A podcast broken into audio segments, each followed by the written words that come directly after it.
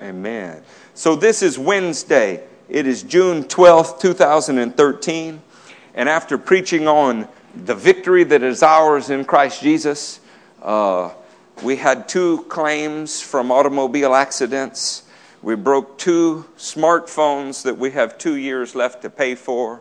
We broke our wireless mic and an endless, I mean, that was just since Sunday evening. And you know what I had to say to the heavens? Bring it on. I can take that and a whole lot more. Because the church of the living God is an anvil that wears out hammers. You could beat me into a greasy little spot on the ground, and that greasy little spot is going to say, I'm blessed, I'm blessed, I'm blessed. Let's have a little Holy Ghost defiance tonight. Somebody say, I'm blessed. This world can try to conform me to its image, but I say, no, in the name of Jesus, the living Christ, I will fight back. Amen. Come on, I'm blessed. Listen, if we knew what real blessings were, real blessing is to not have to sin, to have power over it. Real blessing is to know that you go to bed confident that the living God is with you and not against you. Turn with me to the book of Jude. We've been studying this on uh, Sunday evenings, no, Monday evenings rather. We're approaching the book of Revelation, and much of what you'll hear tonight come from my thoughts about that in the first chapter of Jude. Say there when you were there. Third verse Dear friends, although I was very eager to write to you about the salvation we share, I felt I had to write to you and urge you to contend for the faith that once for all was entrusted to the saints. For certain men whose condemnation was written about long ago have secretly slipped in among you. They are godless men who changed the grace of our God into a license for immorality and deny Jesus Christ, our only sovereign and Lord. I would like to tell you that the problems the church has are not on the outside pressing upon us. The problem that the church has is in what we have accepted among us. We failed often to realize that the most dangerous thing to the church of the living God is for us to accept something that is impure and call it pure. We live in an age where it's taboo to question someone's salvation because if they say they were saved, then who are you to question it? I say, I am a child of the living God with His Spirit in me. And if you cannot bear the questioning, then you certainly will not bear the judgment of God, friends. It's not my intention tonight to be judgmental, to be ugly, to be anything else. It's simply to contend for the faith. Turn with me to the book of Ephesians. Let us get to the sixth chapter. If you beat me there, yell there. Oh, now that wasn't yelling there. Somebody yell there. Come on now. What's wrong? Did somebody get your tongue? So, the confessions of our mouths are falling away. What's going on, Matthew? Are you excited about Jesus tonight? Oh, Amen. Come on now. Here comes Ephesians 6, starting in the 10th verse. Finally, be strong in the Lord and in his mighty power. Put on the full armor of God so that you can take your stand against the devil's schemes. For our struggle is not against flesh and blood. Did you hear that? Not against flesh and blood. But who is it against? Against the rulers, against the authorities, against the powers of this dark world, and against the spiritual forces of evil in the heavenly realms. We are warned by the apostle Paul that we are in a life and death struggle, but it is not with the other human beings that you see. It is with things that go often unseen. And yet the church has an overly simplistic view of the heavens. We tend to say that there's God, there's angels, and there's the devil. Now, if this creation is a reflection at all of that creation, if what God built upon the earth in the tabernacle of Moses was representative of something that was in the heavens, then you need to know something. If we have kingdom, phylum, class, order, genus, species, if we have thousands upon thousands of diversities of creations here, do you really think that in the heavens we have three things? What about Melchizedek? What about cherubim? What about seraphim? What about the heavenly priesthood? What about the living creatures? What about the elders? What about those things with eyes on them that are searching to and fro? What about so many things in the heavenlies? And these are just mentioned in a handful of scriptures. How many have gone unmentioned. Do you really think that what we see with our eye is more bright, more vivid, more beautiful and intricate than what God sees with His eyes every day? I think not, friends. I bet that our words pale to be able to describe what men have seen in the heavens. By the way, what makes gold valuable? That it's rare, right? If you pave your streets with it, how valuable is it? And yet, we came to a place where we're describing golden streets and gates that are taller than this building is, made of pearl. And this is because men did not have the right words to describe. There was nothing available to describe the beauty of what they saw. In the heavenly realms, friends, there is a battle. Our message tonight is called Past, Present, and Future War in the Heavenly Realms. If you want to take notes, our message this evening is going to start in Job 15 15. Here comes that first half of that verse. It says, If God places no trust in his holy ones, if even the heavens are not pure in his eyes. Is that a surprise to some of you? The heavens are not pure in God's eyes? How about this one from Job 4:18? If God places no trust in his servants, if he charges his angels with error. Now, I know that it's classic Christian theology, although it's completely unfounded in the word. These stories that we've told our children that the devil was an angel that fell and maybe he was an archangel, maybe he was a worship leader, maybe blah, blah, blah. I don't know why the worship leaders get the bad rap, Matthew. I mean, we could make him from California if we wanted to just to do it, but it wouldn't make it right. What we do see in the scripture is that Satan appeared with the angels. We see phrases that indicate differences, like neither angels nor demons. We see the word angel and we see the word fallen angel, but look at this. If he charges his angels with error, this heavenly realm has entities in it that are not pure. They are not on your side. They are not on God's side. When we pray, it is not an email that simply goes to God and He blinks an eyelash and it's answered. It's more like battle lines. No different than any field of warfare that there has ever been. Messengers are sent and they're resisted. Enemy lines clash. Jesus said kingdom would clash against kingdom and nation against nation. It seems as if one was physical and one was spiritual. In the 10th chapter of Daniel that we won't go to, Daniel sets on his knees to pray. And an angel appears and he says, From the first day you began praying, which was 21 days earlier, your words were heard. But the prince of Greece stood against me, and the prince of Persia will come after that. And Michael, the chief prince who watches over your people, had to help me. Who is Michael, friends? an archangel. Any interpretation that makes the prince of Greece and the prince of Persia something other than an angel is a bit awkward, a bit inconsistent. It sounds as if in the heavenly realms, a man sought to contact God, and from the moment he sought to contact him, God sent a response, but it was resisted. And resisted by who? Does the scripture say devil? No. Does the scripture say demons? No. It simply says one of the chief princes, a title that Michael himself holds. Apparently, there are even angels in the heavenly realms that have not done as God has asked. Generally, it was understood in the ancient times from verses just like these that that was the case. Look at Jude 6 and 7. And the angels who did not keep their positions of authority. Somebody say, keep their positions of authority. To keep something, you had to have it in the first place. And to the angels who did not keep their positions of authority, but abandoned their own home, these he has kept in darkness, bound with everlasting change for the judgment on the great day. There were angels that had a home and a position of authority in the heavens, and they abandoned them. Talk to me about once saved, always saved for a moment, and I will love to show you verses that say even the angels can fall away.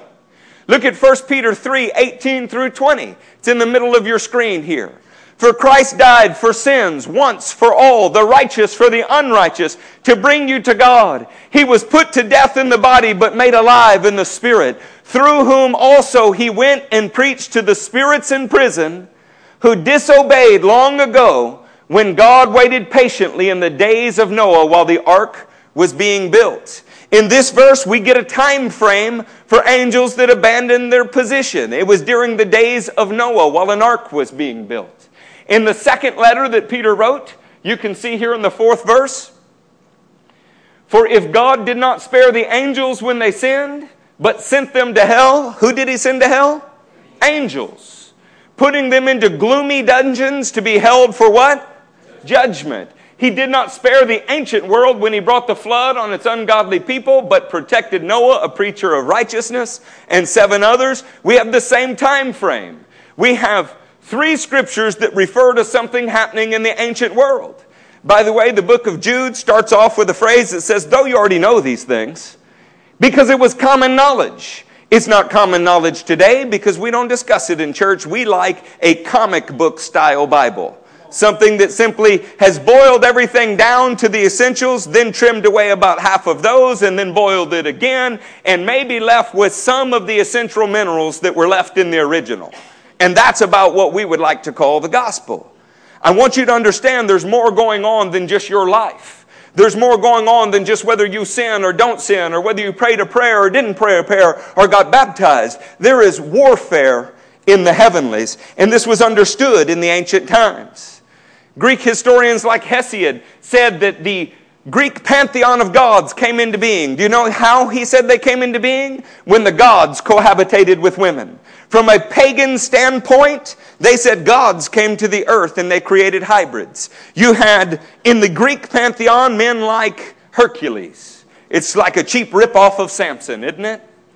These were stories in which something of the heavens infected the human race and they thought they were great. The Greeks thought they were wonderful. They created all kind of mythology around them, but the Greeks did not invent this. This comes from Genesis 6. Let us turn there. Say there. Just Dustin's there? You better get with me tonight or I'm not going to let you alone. I promise I can make it all the way to the back row. Speak to me tonight. Tell me when you're in Genesis 6. When men began to increase in number on the earth and daughters were born to them, the sons of God saw that the daughters of men were beautiful. Notice these two terms. One is son of God. The other is daughters of men. One is the offspring of something heavenly, and the other is the offspring of something earthly, were beautiful, and they married any of them they chose. Now, men, I hope you all chose to marry your wife. But, ladies, I hope you as wives also chose to marry your husband. Right? We don't have Sharia law in here. None of you were drugged into a, a place and fastened with a burqa at the age of eight and given to some pedophile prophet, I hope. Can you tell I have a low opinion of Islam? Could I say that loud enough? It's demonic, it's devilish, and it needs to be resisted, and the church should stand up against it because it's evil. It's evil, and if the church had a backbone, it would say so. You know what else was evil? When something in the heavenlies defected and began to do things in the human race that God said ought not be done. There was a promise given in Genesis 3:14. It was a promise not given to a woman. It's often misstated. It's, it's often stated as if the promise in Genesis 3:14 were given to Eve. It's not. Listen to this. Genesis 3 and verse 14. So the Lord God said to the serpent, "Because you have done this." Who's he speaking to? The serpent. What has the serpent done? He's deceived the human race. Cursed are you above all the livestock and all the wild animals. You will crawl on your belly and you will eat dust all the days of your life. Say first the natural, then the spiritual. Now here comes the spiritual. And I will put enmity between you and the woman and between your offspring and hers. He will crush your head and you will strike his heel. First, God addressed the snake and then he addressed the power behind the snake there will be offspring that comes from the woman. And that offspring from the woman will crush the head, not the head of a serpent, but the spiritual head of the serpent. This was a promise. Every promise of God is resisted by impure powers in the heavenlies. When you received a calling, when it was said that Charlie would be a patriarch among his people, that Joe would be a matriarch, that they would raise a family that was honorable in the sight of the Lord, that they would serve God all the days of their life and bring with them many sons and daughters. You know who else heard that? The powers in the heavenlies heard it. Some that were for Charlie and some that were against Charlie. And they began to manipulate and move and scheme and try to prevent what God said would happen. Because if God makes you a promise, Edgar, and it doesn't come to pass, then God's character suffers. So it's never really been about you. What's at stake is the very character of God. When God makes a promise, it has to come about. If it doesn't come about, then God's not righteous. And if He's not righteous, He can't make you righteous. You're beginning to wonder why, if He promises that Israel will be a nation, the other nations try to stomp them out? Why, if he promises that salvation will be from the Jews, the whole world gathers together to wipe out the Jews from the planet? Which nation have the Jews not been thrown out of? Which otherwise civilized people have not been uncivilized in respect to the people of God's promise? It's because there's impure powers in the heavenlies. And they are working against the call of God in your life. Have you ever had one of those days where you're like, well, it makes sense on that day? I mean, just an extraordinary number of things happen to keep you from doing what you know you're supposed to be doing. I joke, I see a traffic light as an obstacle to God's path. Jennifer says it's divine order coming to my day. I'm not speaking about the trivial, friends. I'm talking about those moments where something tried to take your life and God spared it. Oh my goodness, but for the grace of God. My son was in a car accident, and the car accident was so pathetically minor so ridiculous that I just had to laugh. I ended up praying for the people and hugging on them. It really weirded them out because they were Hindu. But I figure if your whole world is upset and you have to call police and State Farm and everything else for a scratch the size of a pea on a car, you can't just go buy touch up paint. You need prayer more than I do. So I decided to give rather than receive. This promise in Genesis 3:14 and 15, it was it was met with resistance. The resistance comes in Genesis 6, only three chapters later. When men began to increase in number on the earth and daughters were born to them, the sons of God. There is a teaching in seminaries. Eh, this, this wasn't the position of first century Jews. It wasn't the position of the ancient rabbis as far back as Babylon. It wasn't the position of the Middle Ages church. It wasn't the position of the Reformed church. It didn't become the position of any seminary until about 200 years ago. They say that the sons of God are referring to Seth. If that's the case, there is never a time in which this Hebrew phrase, ever anywhere in the Bible, refers to the sons of Seth other than here. And that fails to explain why we speak of sons of God and daughters of men. This phrase is Benai Ha Elohim, sons of God. And universally, this, this is translated as angels, any other place that it ever occurs. When men began to increase in number on the earth and daughters were born to them, the sons of God, i.e., angels, saw that the daughters of men were beautiful, and they married any of them they chose. There's no indication in the scripture that this was a mutual act. And how many of you know that if the Bible says married, it's really pointing to something uh, more physical than putting rings on each other's fingers. Something of the heavens heard a promise that offspring would come from a woman, a human being, and would deliver the world from the tyranny of darkness that had covered it. And it decided to intervene. It decided to corrupt the human race. Listen to what the Bible goes on to say about it. Then the Lord said, My spirit will not contend with man forever, for he is mortal. His days will be a 120 years. The Nephilim were on the earth in those days, and also afterward. When the sons of God went to daughters of men and had children by them, they were heroes of old, men of renown. They were heroes from a pagan standpoint. How many righteous people were there in the world at this time? Roughly eight. We have Noah, we have Ham, Shem, Japheth, we have their wives. If anybody is a hero during this time, friends, they're a hero for the wrong reason. They were, the Hebrew word here is gibor. They were mighty. The NIV translates this hero. Mighty doesn't mean hero. How many people do you know that are mighty that are not a hero in God's eyes? How many people are viciously, savagely, bloodthirsty, waiting to kill the innocent, and they're mighty, but they're not a hero? They might be a hero in their own eyes. This is the sense in which these Nephilim were heroes. They were heroes to a lost and dying world that so filled God's heart with pain, he decided to wipe it out. By the way, those of you that are sitting there going, well, you know, Nephilim might be something else, and, you know, I heard this theory about the line of Seth or something. Do you know how the Septuagint translates the word Nephilim? Gigantes. Can anybody guess what that word means in English? Giant. When the Jewish people came together to put their translation in the known language of the world, their work, considered a pure work by all theologians. The word that they chose to translate Nephilim was gigantes, giants, mighty men. Look at what happens next. Are y'all bored? I mean, because you get Sunday school lessons on this all of the time, right? Every preacher dares to talk about these things. The Lord saw how great man's wickedness was on the earth, uh, had become, and that every inclination of the thoughts of his heart was only evil all of the time. The Lord was grieved that he had made man on the earth, and his heart was filled with pain. Did you know God has a heart? In the center of his being, he was filled with pain. Why? Because the redemptive promise for mankind was in jeopardy.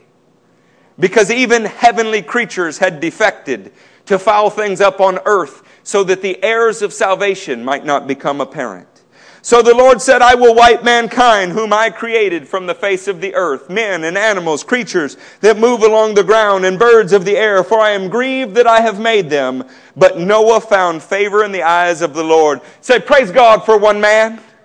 You tell me one man can't make a difference in your workplace. Tell me one man can't make a difference in Washington, D.C. One man that found favor in God's eyes Made a difference for everybody sitting in the room, friends. One man can make a difference. If Noah didn't teach us that, certainly Jesus did. Now, why did he find favor? This is the account of Noah. Noah was a righteous man. In Hebrew, this is Zedekah. It speaks of a moral righteousness. It's where you get the word Zadok and uh, righteousness.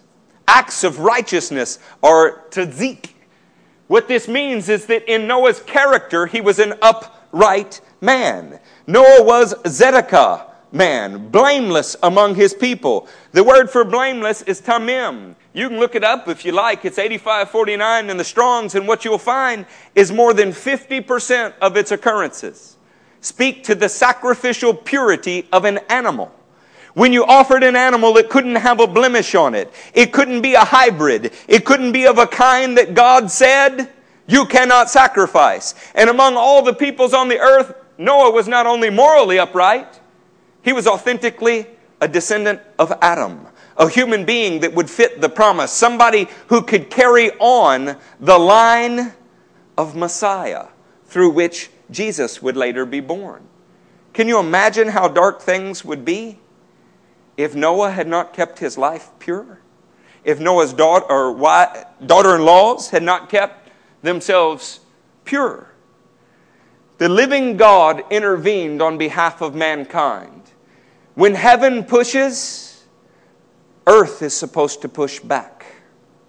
God will reach down his hand into the little images that look just like him, and he will use weak things to shame strong things. It's like taking your little brother and saying, even with my little brother, I can whip you. Watch this. And you grab his foot and slap them across the face. Go it feel good? Would you like another?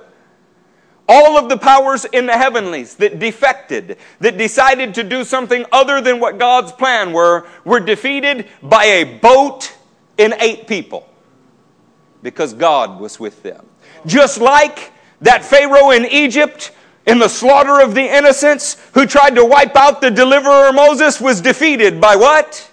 A little Jewish girl who made a basket and put a baby in it. Just like Augustus in the Roman Empire, who was the Son of God on earth, who was here to bring universal peace and dominion, was defeated by what? A child in a basket or a stall born to a carpenter.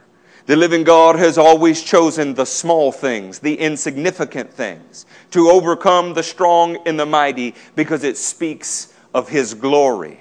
By the time you get to Genesis 15, turn there with me. It's just a few pages to the right. Say there when you're there.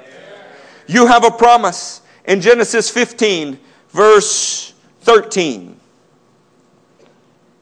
Then the Lord said to him, Know for certain that your descendants will be strangers in a country not their own, and they will be enslaved and mistreated for hundred years.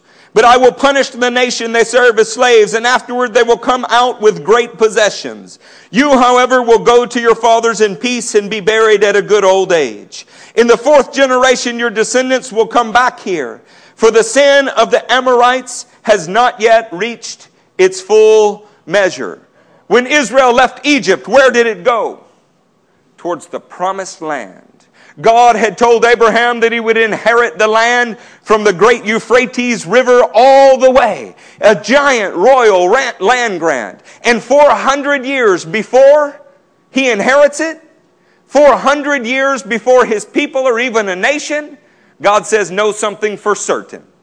I'm going to do this. You're going to have this brief little bump in Egypt for about four centuries. And then I'm going to bring you out with great power and you will walk in an inheritance that I will give you. But do you know who was listening?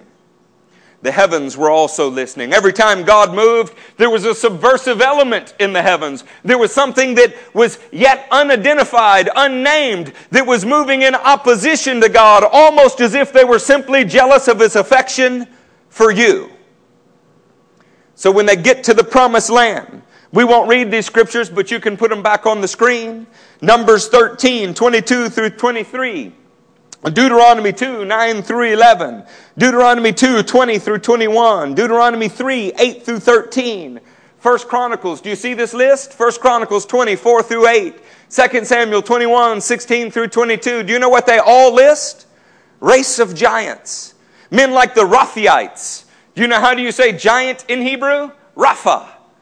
Rephaites were giants, descendants of Anak, who were a tall and fierce people, almost as tall as the Rephaites, they said. Men like the Emites and the Zamzummites. Look it up. There were seven kinds of giants in the land that God said the people would get. Do you know why? Because when you have a calling, Michael Hutchinson, it's not just Michael who hears it. The heavens hear it and they resist what God said is going to happen in his life. There is a subversive element. Some, Jesus called him the prince of the power of the air. There is a subversive element that wars against you. We have made Christianity so Mickey Mouse, so impotent, so pathetic, that we simply have these neat little things for ourselves, like if God wants it, it's always done. Really? Show me that in the Bible. Because I can show you in 2 Kings 3 where a man named Elijah prophesies that there will be a victory that they will overturn every stone, they will stop up every well, well and take every city. But the king that they're facing sacrifices his firstborn son on the city wall. And the fury against Israel was so great, they turned back and they did not do what God said they would do. God's will is not always done in the interim, but it will be done in the end. The living God is the God who sees from the beginning to the end. He calls a thing before it's even happened. You know how he gets it done, though? He raises up a people who will do what he says. And it doesn't matter how many angels resist, it doesn't matter that the gates of hell stand against you. He said, This is my church, and the gates of hell will not prevail against it. He didn't say it wouldn't try. Do you feel resisted? When we preach about victory, when we preach about no weapons formed against you will prosper, when we preach on these subjects, sometimes the devil rears up in the hopes that he can put you back in your place before you find out who you really are.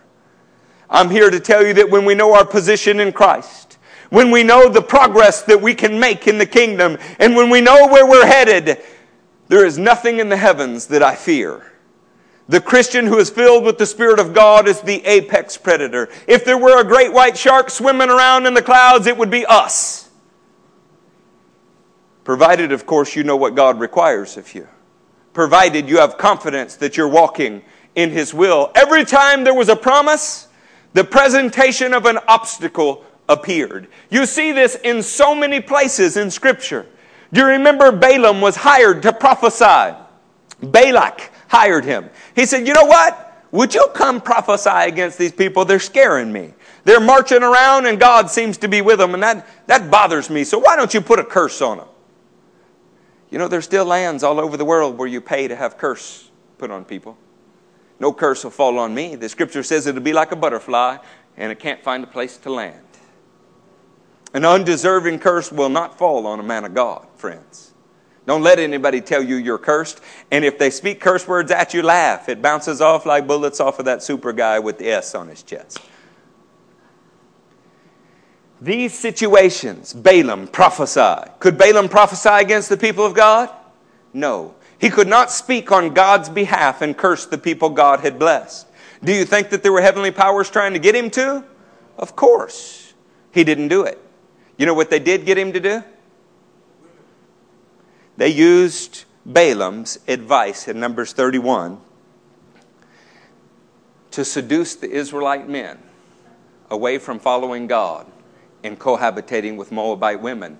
Yet another way to pervert God's holy race.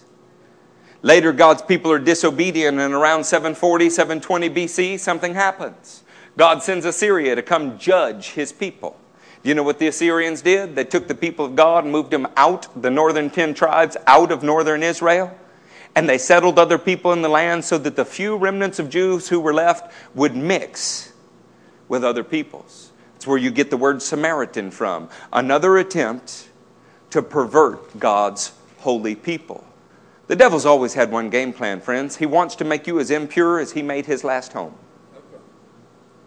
You think that the point is that you sin in an instance? No, the point is that you fail to represent that God takes the weak and overcomes the mighty when we live lives that are slaves to sin.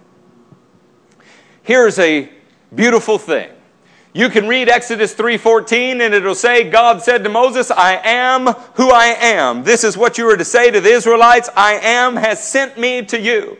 Now, if I were going to give my name, I don't know if I could give it as something as simple as I am. But if you're God, how do you put into words something as beautiful as His character, His authority, His reputation? How do you explain to such a finite people such an infinite concept? So he used the letter Yod, Hey, Vav, Hey.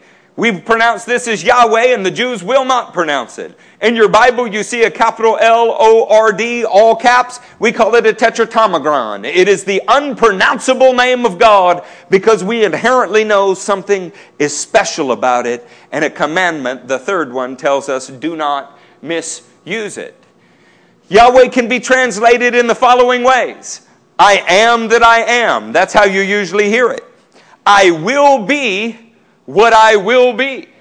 Another way that you often hear it is, I will be what I am. It sounds a little bit like he doesn't change like shifting shadows, like he's the same yesterday, today, and forever. Another way to translate it is, he who causes to exist.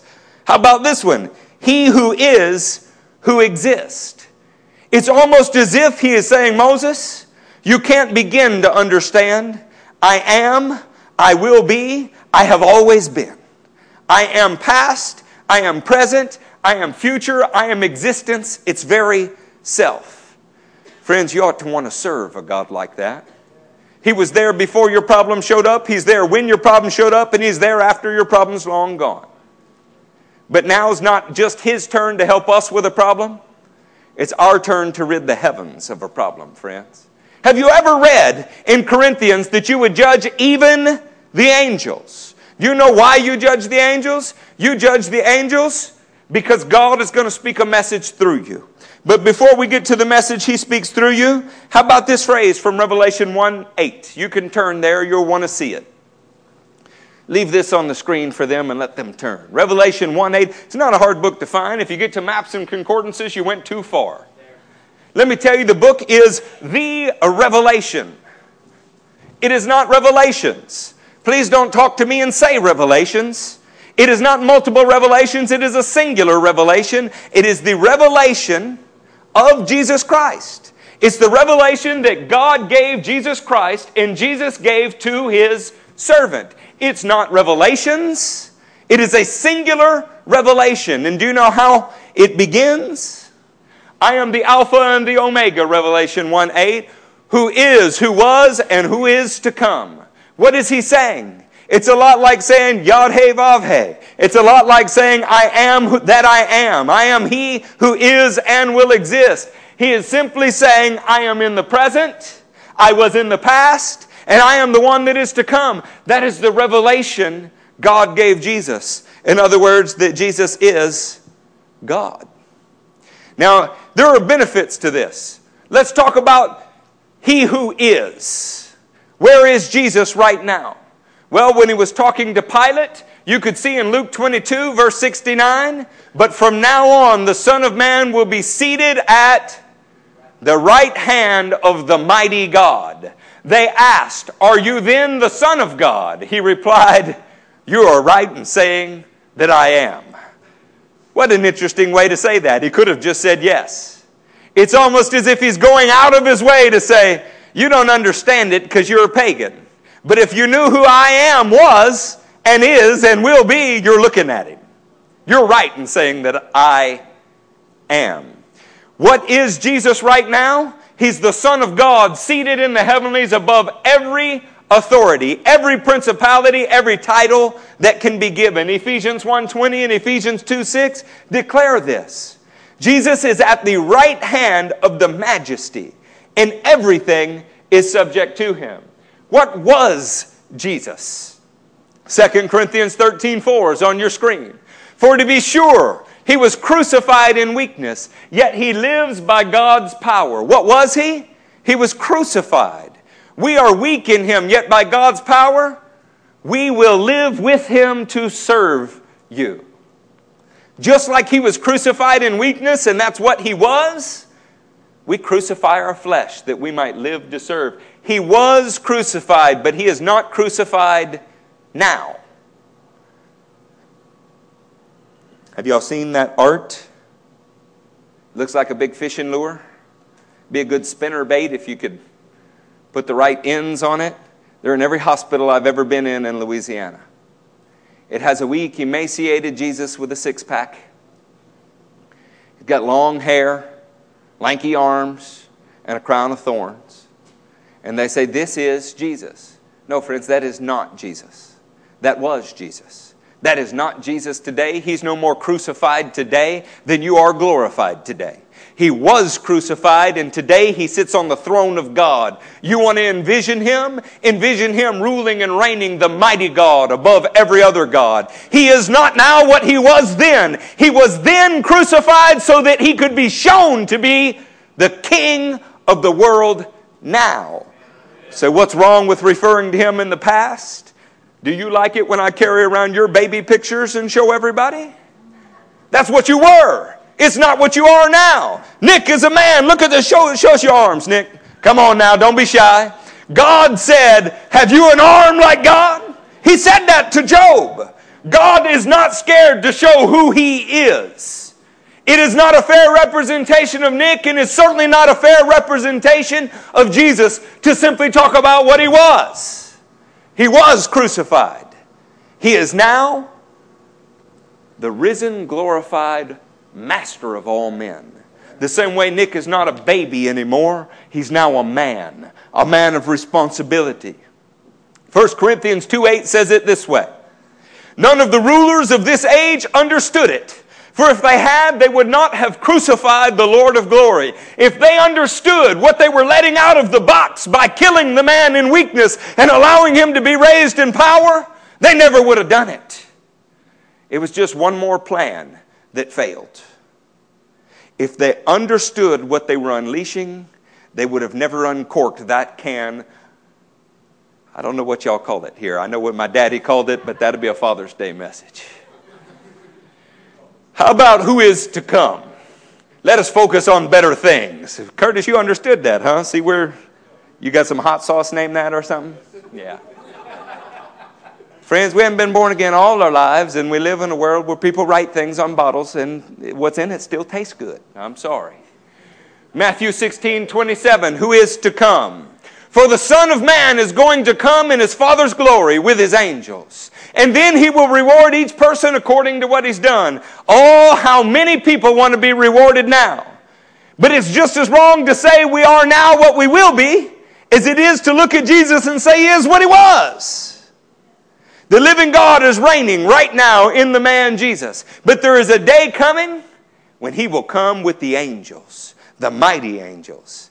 And he is coming to reward those who were faithful to him. That's not all he's coming to do. Look at Isaiah 62 11. The Lord has made proclamation to the ends of the earth. By the way, who's supposed to be carrying the gospel to the ends of the earth? How does the Lord make a proclamation to the ends of the earth? He uses you to do it. And if you don't go do it, then it doesn't get done, friends. We can't sit back asleep in the light and say, if God wants it done, it'll be done. He appointed you to do it. He's seated on the right hand of the throne. You know where he's not? He's not in Myanmar preaching the gospel. His work on this earth is done. He's in the heavens. Work that is left to be done, he gave to you, his body. And you're supposed to do it until you're edified and grow up to press into him who is our head. Christ will be formed in you then. The Lord has made proclamation to the ends of the earth. Say to the daughter of Zion, See, your Savior comes. What are we supposed to tell the world? The Savior is coming. See, the Savior comes. See, his reward is with him, and his recompense accompanies him. Friends, I want the reward. I would rather not have the recompense. The living God will return, and it is not an award ceremony in the sky you were lied to in Sunday school, the same way you were told devil rules hell with a pitchfork and a goatee. You know, these things are simply false. They're written nowhere in the Bible. We boiled it down to three lines that we could teach a child who was five and decided not to teach them. We'll teach it to the adults. The reality is that from Genesis through Revelation, we have complex strategies, devil's schemes being played out to prevent you from being what God called you to be so that God could be shown a liar. And when we war, we are warring in the heavenly realms more than on the earth. The person standing in front of you is not the problem. The one pulling his strings is the problem. If we can learn to fight like Daniel did through persistent prayer, oh, I think you heard a message here recently about Teshuvah, repentance, and Teshuah, victory. How close they are. When you turn from your own direction and start moving in God's, the heavens answer you. I would like to point out that the two ruling Gentile kingdoms following Daniel, Persia and Greece, these are the princes that came against the one little messenger angel that came to bring something to Daniel. But when Michael turned his attention on them, he seemed to have beat them both. The Bible teaches that we on earth, one will chase a thousand and two, ten thousand. Those heavenly warriors, read the book of Isaiah. One of them wipes out 185,000 men who aligned themselves against God under the reign of Sennacherib against Hezekiah. We have the power to command the heavenly realms. And yet, that's still not where our power is. Let us move to the next slide. Revelation 19, or 119. This is so good. Can you tell that I'm getting ready to teach the book of Revelation soon? Anybody want to hear the book of Revelation? Did you know that the book of Revelation has some 404 verses? You know why people don't understand those 404 verses?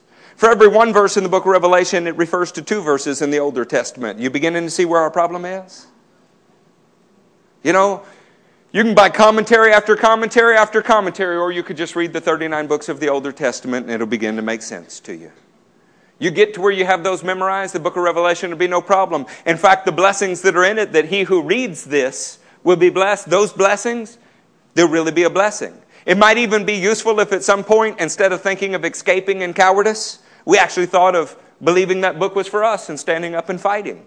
That would always help. If you believed you were actually going to be here, it'd be pertinent to you. Revelation 1:19, write therefore what you have seen. What you have seen. Write what was in the past. What is now and what will take place later. Here we have the past, we have the present, and the future. The revelation of Jesus Christ, which God gave him to show his servant, is Revelation 1 1. And then what is that revelation going to include? Things that have happened, things that are happening, and things that will happen. We serve a God who is the Alpha and the Omega. He is the beginning from the end. He knows what will happen with the promise He gives you before He gives it to you. When He said He was going to save mankind, He was serious about it. And the fact that Cain defected didn't mean that God didn't or wasn't able to carry it out. It just meant it wouldn't happen through Cain. When the Israelites get up to the promised land and they say, We're grasshoppers in, in, in our eyes compared to them, who were they looking at? Giant hybrids. God wanted men who would kill giants. He wanted men who said, You know, my God, He is the God who was, the God who is, and the God who's to come. And He knew what was here before I got here. He must simply want puny little David to kill that big nine foot monster. What did David do when he killed him? He cut off his head and carried it back to the people of God to show them it could be done. Where is that spirit? You know, now we remove blood from our hymnals. We paint our church walls pink, and we got churches full of old ladies and dusty Bibles and steeples. And then we wonder what's wrong. Friends, I want you to understand something. I'm thankful for every old lady that prays in church.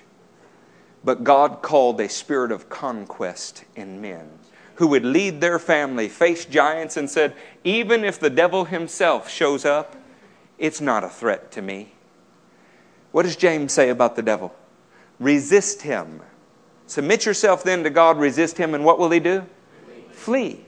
Flee. Flee. That's a funny little word, isn't it? My dachshund has fleas. Flee. It's a different flea, but perhaps we could think of it as a cognate. Look at Revelation 12:10. Are y'all still awake? I can't imagine that you've heard a thousand sermons on this in your life. I, I mean, I happen to know that it's, it's not in the Asbury Methodist uh, lectionary, you know. Um, I was in church my whole life. I never heard anybody dare to speak about it. And yet, it's every bit as scriptural as, say, the Trinity itself. Revelation 12:10. Then I heard a loud voice in heaven say, now have come the salvation and the power and the kingdom of our God. Now have come. Now have come the salvation and the power. Do you really believe that's a future event? Now have come salvation? When did salvation come, friends? When were you able to be bought by the blood of Jesus? Well, we'll let you figure it out. Now have come the salvation and the power and the kingdom of our God and the authority of his Christ. I assure you, Christ did not receive authority at some point in the future. When did he receive authority? At the cross. All authority in heaven and earth have been given to me. For the accuser of our brothers who accuses them before our God day and night has been hurled down. If you think that's a future event, you have to explain why the first chapter of Colossians in the 21st and 22nd verse says he will present you free from accusation. We're not waiting for the devil to be cast down. When Jesus did his work at the cross, he divided even the heavens as well as mankind. There would no longer be heavenly defections because now the prince of this, of this world would stand condemned. From this point forward, there would be no more subterfuge. There would be no more espionage. There would be clearly marked people by the blood of the Lamb, and those who did not have the blood, Ephesians 2, would be sons of disobedience. And the same delineation would occur in the heavens. And you know what? It made the devil angry. Said that he was furious because he knew his time was short. If we could simply draw a distinction between the righteous and the unrighteous, the devil's time would be short. But as long as there's godless men among us who have changed the grace of God into a license for immorality, who can really know what is right? They overcame him by the blood of the Lamb and the word of their testimony. They did not love their lives so much as to shrink from death. What overcomes him? The blood of the Lamb, the word of your testimony, because you will give your life for it. How many men have you met in your life that you really believe would give their life for anything? You know, there was a great generation. They die at 600 a day now. They gave their life for freedom, and that's an admirable thing. But how much more willing should we be to have a D Day, a stomp on the devil day, for the eternal glory of God? You talk about a day that'll live in infamy forever. It's not when one nation attacks another. It's when there's godless men allowed to stand in the church, changing the grace of God into a license for immorality. When what angels could not do through corrupting the human race, they have done with their serpent tongues, lying about the living God. Friends, now is the time. There's a testimony of salvation. When we are free from penalty, power, and presence of sin, it changes everything. There is the Father, there is the Son, and there's the Holy Ghost. Amen? There's a baptism in the name of the Father, Son, and Holy Ghost, a immersion into the reality of all that they are, and they are one. We have one salvation, and yet that salvation has at least three parts. Ephesians 2 8 says, For it is by grace you have been saved through faith, and this not from yourselves, it is the gift of God. Say gift. Come on, say it again gift. You can't work for it, you can't buy it, you can't even plead for it. It is simply a gift. Grace is a gift. That's where most people stop with their understanding of salvation. This is when you become justified before God. Nothing in this world could justify you before God other than the gift of Jesus the Christ. Second Corinthians says it this way in the fifth chapter and 17th verse. Therefore, if anyone is in Christ, he is a new creation. The old has gone and the new has come. Now, my family was very quick to point out when I got born again and said I was a new creation that I had many of the same exact attributes. To the extent that the God of this world blinded a few of them, they stand today and say I'm the same old Eric. Those that know me best don't believe that. How is it that the Word of God says you're a new creation? And yet, when you look in the mirror, it's not all new? Because you have been given a position in Christ, it's a gift, and it's just simply granted to you for loving Him. You could call it a heavenly position, a position of authority, something that you would never want to abandon for something lesser. It was a gift. Did we say gift? Somebody say gift again. It is a gift and it is granted to you, and it is your high position of justification in Christ. If you don't get that word, it means that you're standing before the judge and he took the penalty. It literally means you are free from the consequence of your sin. You deserve death, and what do you get instead? Life. That is not all of the salvation that there is, that is what was. You know what is right now? Because we serve the God who was and is and is to come. A three part God with a three part salvation for a three part human being. You are right now the, the God who is, you are in the process of sanctification. In the same way, Romans 6:11 says, Count yourselves dead to sin, but alive to God in Christ Jesus. Therefore, do not let sin reign in your mortal bodies so that you obey its evil desires. I thought I was a new creation. I thought that I was simply saved by grace. The rest of the story is you now have a responsibility to a process of salvation. You were saved, and you are being saved right now as you get free from the power of sin. We can say that Moses showed up to deliver the Israelites, but until the last Israelite was out, they weren't fully delivered. Oh my goodness, dig a little deeper. Long after they left Egypt and were called sons of God, granted the position of son of God, they did not make it into the promised land. You know why? They dropped out of the process of being saved. You are granted a right standing with God. It is a gift and it's given to you but there is a process that you must finish. You are also being saved. Look at 1 Peter 1 9. For you are receiving the goal of your faith, the salvation of your souls. It is an ongoing receiving. You receive it every day as you trust Him. You receive it every day as you depend on Him. Every time you bring to Him some chain that is trying to attach itself to you and say, Father, you called me free and this is not freedom and I need your help. And He frees you there. You are being saved.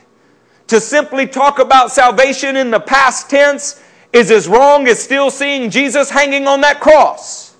He's not. He's ruling and reigning. He's in the process of putting all enemies underfoot. And you know who else is supposed to be in that process? You are. You know who's watching? The heavens. 1 John 2 28 says, And now, dear children, continue in him, so that when he appears, we may be confident and unashamed before him at his coming. Continue in what he gave you. You didn't earn it, but you have a responsibility to continue in it. And if you don't, God's work is not done. It's not. What happens, friends, if you have a high calling to go to China or Africa? What happens if you're supposed to be the man to carry the gospel to 200 villages in Peru? But instead, you decide, I didn't get a vacation this year, I'd like to go on a vacation. What happens to those people? We say, oh, well, if God wants it done, it'll get done. What if everybody treats it as lightly as you do? Will it get done? See, He grants you salvation, but then you have to walk in that salvation. This has been left out of the gospel. It's an obedientless gospel, obedience not required. I promise we'll come back to the heavenly powers. There's a reason for this. The God who is, the God who was, and the God who is to come He's the God of every part of your salvation. He's the author and He's the perfecter of it. There is a day when you will be physically glorified. Salvation is positional in the beginning. My position is I'm hidden in Christ. It is a process as you're walking through it. I am being saved. And in the end, it is actually physical. Romans 8:23 says not only so, but we ourselves who have the first fruits of the spirit groan inwardly as we eagerly await our adoption as sons, the redemption of our bodies. Anybody in here's body been redeemed? You know, I closed a slide to uh, a 45 on my finger, and we saw the bone. It doesn't feel redeemed. Pierced for my transgression, but not redeemed. It hurts. Sometimes I take ibuprofen, and I've seen a few of you do it too, because I'm not yet glorified. You talk to me about your secure position. You talk to me about how saved you are. And I'm going to talk to you about the three parts of the salvation that you and I are supposed to share. We have a responsibility to walk in it. Do you know why? Because the heavens are watching. Look at 1 Corinthians 15 54.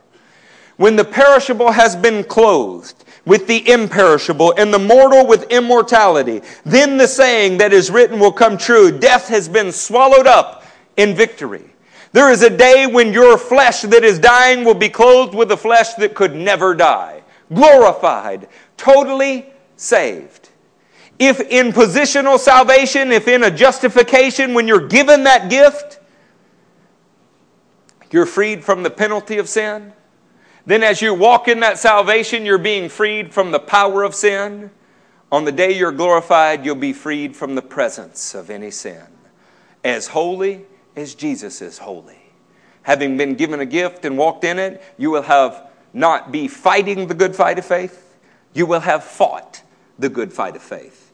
Until then, friends, we struggle. We struggle with powers in the heavens. We struggle even with our own flesh. Let's talk about what his intent is. His intent was that now, through the church, who's the church? Who's the church? Who's the church? The gates of hell is not supposed to prevail against you. This is my church, and the gates of hell will not prevail against it. You are the church. His intent was that now, through the church, that's you, the manifold or many sided wisdom of God should be made known where? To the rulers and authorities in the heavenly realms. He's trying to say, I am the God who is, the God who was, the God who is to come. And I can give them a gift and they will not leave it. They will walk in it and they will arrive at the goodness I intended for them. He's talking to angels that defected from their positions. And it's the first group that Jesus preached to when he was crucified. Peter said it. The heavens gave up something that God said, I will give you, and I will raise you above them, and you will rule even them. And we are insolent enough to treat it as trite as I was saved when I was eight and that's all I had to do? Are you kidding me? The, power, the angels long to look into what we are receiving right now. We have the nerve to fight over Taco Bell versus Burger King.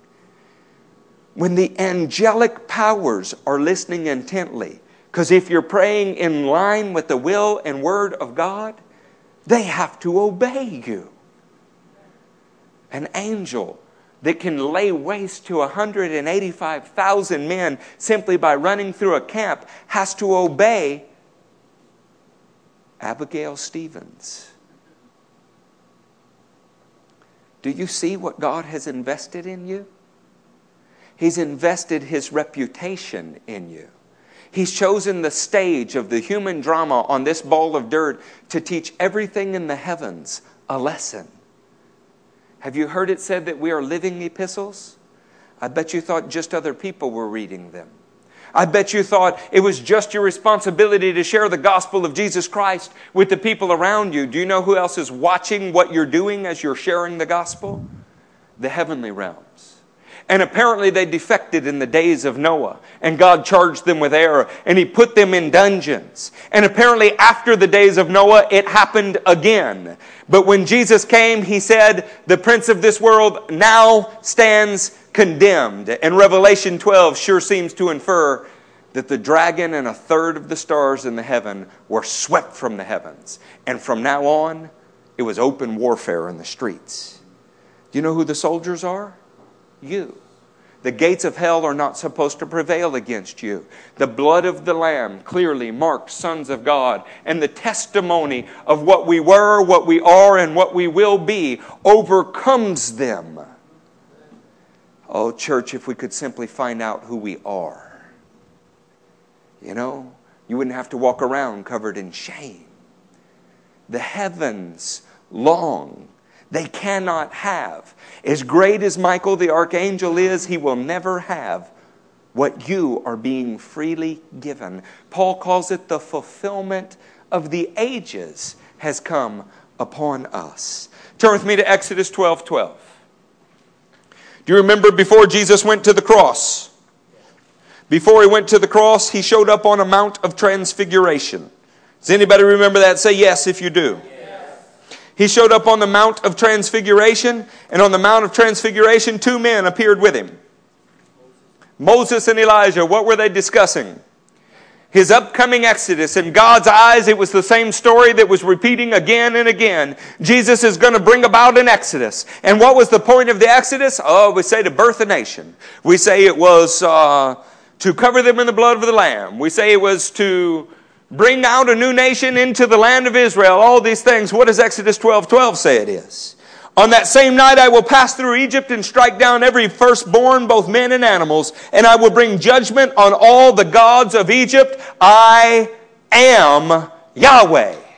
I am the God who was, the God who is, and the God who is to come. And you watch this I will exert my force over every heavenly power that did not stand with me, and I'll use those weak little guys to do it. Now, what was Jesus discussing before he went to the cross? His upcoming exodus. He's bringing judgment on the gods of this world, and you are the instrument he uses to beat them. He actually is so bold as to say in Romans 16 20 that the God of peace will crush Satan under your feet. Not Jesus' feet, your feet. Turn with me then to our last scripture that I'll turn to. How about that? This will be. How about John 16, verse 8? When he comes, he will convict the world of guilt in regard to sin and righteousness and judgment In regard to sin, because men do not believe in me. In regard to righteousness, because I'm going to the Father where you can see me no longer. And in regard to judgment, because the prince of this world stands condemned. You need to understand that you have been given something that the angels were jealous of. There's no possible way to explain the motive of satanic powers wanting to corrupt little old Adam. No possible way to explain that. Why would they even be interested? They were interested because they wanted what he had. And didn't Satan brag to Jesus? If you bow down and worship me, I'll give you the kingdoms of the world because they've been given to me. They wanted what you have been given. And man gave it up. And so God entered humanity to get it back. It is yours. It is mine. And he credits it with credits you with it long time before you ever have any idea what you have. And he says, It's okay, trust me. And you will grow in your salvation and you'll mature in your salvation and you'll press up into the head, which is Christ. And one day I will come back and I will crown you with glory he actually said to those who stood beside him in his trials, they would sit on 12 thrones because he would confer upon them a kingdom. Saints, this is what we're supposed to inherit. Let's stop thinking about salvation in terms of I prayed a prayer and I got dunked or I got sprinkled, or I got waved at, or I got confirmed, or I ate a cracker, or whatever other religious thing it's been made, it's nothing less than you're an heir of everything that is God's, starting with this planet and the heavenly realms, and angels obey your voice. How important is it then that we walk rightly with Him? I've been preaching about the victory that is ours. I've been preaching about the futility of besieging the saints of God because heaven is with us. What you need to know is who you are. And when you figure out who you are, nobody will ever have to tell you how to act again. It is simply beneath us to dig in the dumpsters of the world. Amen? Do y'all feel the high calling of Jesus Christ? Yes. I have a last thing to tell you. I told you I wouldn't turn anymore and quote, you know, among the last things Jesus says in his canon of Scripture is, I am the Alpha and I am the Omega. I am the beginning and I am the end. I started redemption, I bought redemption, and I am the finisher of your redemption. It is a three part process, friends. Don't shortchange him. Don't say, oh, I have a high position in Christ. There's no need for me to put sin underfoot. That'd be like leaving him on the cross. You're supposed to be learning to rule and reign with him. Amen? Now, if we do reign with him, if we've not been just freed from the power, or rather the penalty of sin, but we're also being freed from the power of sin, this means that anything that can cause, anything that sin causes, you have power over. What has sin caused? Well, the theological answer is death. That's why we can command people to come back to life. But much more than death, what did it cause long time before a human being ever died? A separation and a break in relationship with God and man. Maybe we could look at some of our relationships that are not working right and go, you know what? That's the result of sin. And I have power over sin. All I have to do is continue in Him. Maybe we could look at some of our sicknesses and say that's the result of sin. And I have power over sin. All I have to do is continue in Him. Maybe we could look at every foul attack of the enemy and say, I have power over you. And the very last thing that you'll be free from is the presence of sin. And it will be as far away from you as it is Jesus if you continue in Him. Stand to your feet.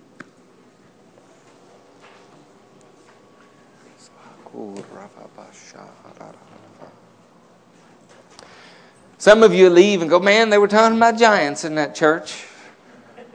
Others go, I don't know. I think he was quoting Greek prophets. I, I don't know what it was about. The reason we showed you about the heavenlies before we showed you about your salvation is so that you would understand what He's giving you in more than a comic book fashion. You ought to feel privileged. You ought to get down on your knees tonight and say, Thank you, God, for what you gave me. Holy Spirit, give me the power to walk in it. And Jesus, finish what you started in me. Because I got the potential to forget about every good thing you ever did for me, and I don't want to. It's not enough to start this race, friends. We have to finish it. Jesus himself said the love of most would grow cold. That was the prophet Jesus, the Son of God, Jesus, the Prince of Peace, the architect of truth, Jesus said that. Then he gave this warning He who stands firm till the end will be saved. So maybe you're a pre-trib guy in here tonight. I love you even though you're wrong. Let's let's say stand firm to the end of your life whenever that may be. It is not enough to believe when you're a kid and fall away when you're adult and inherit the kingdom after you're dead. It will not work. It's a lie. And I'm glad you got your baptismal certificate. It's worth worth what any paper is worth. The pledge of a good conscience that you maintained from first to last is what matters. Obedience coming from your faith. Faith expressing itself through love. These are the things that matter. So you can go get your USDA certification as a Christian, or you can make your calling and election secure by walking in His power. Why don't you join the hands of the people that are around you?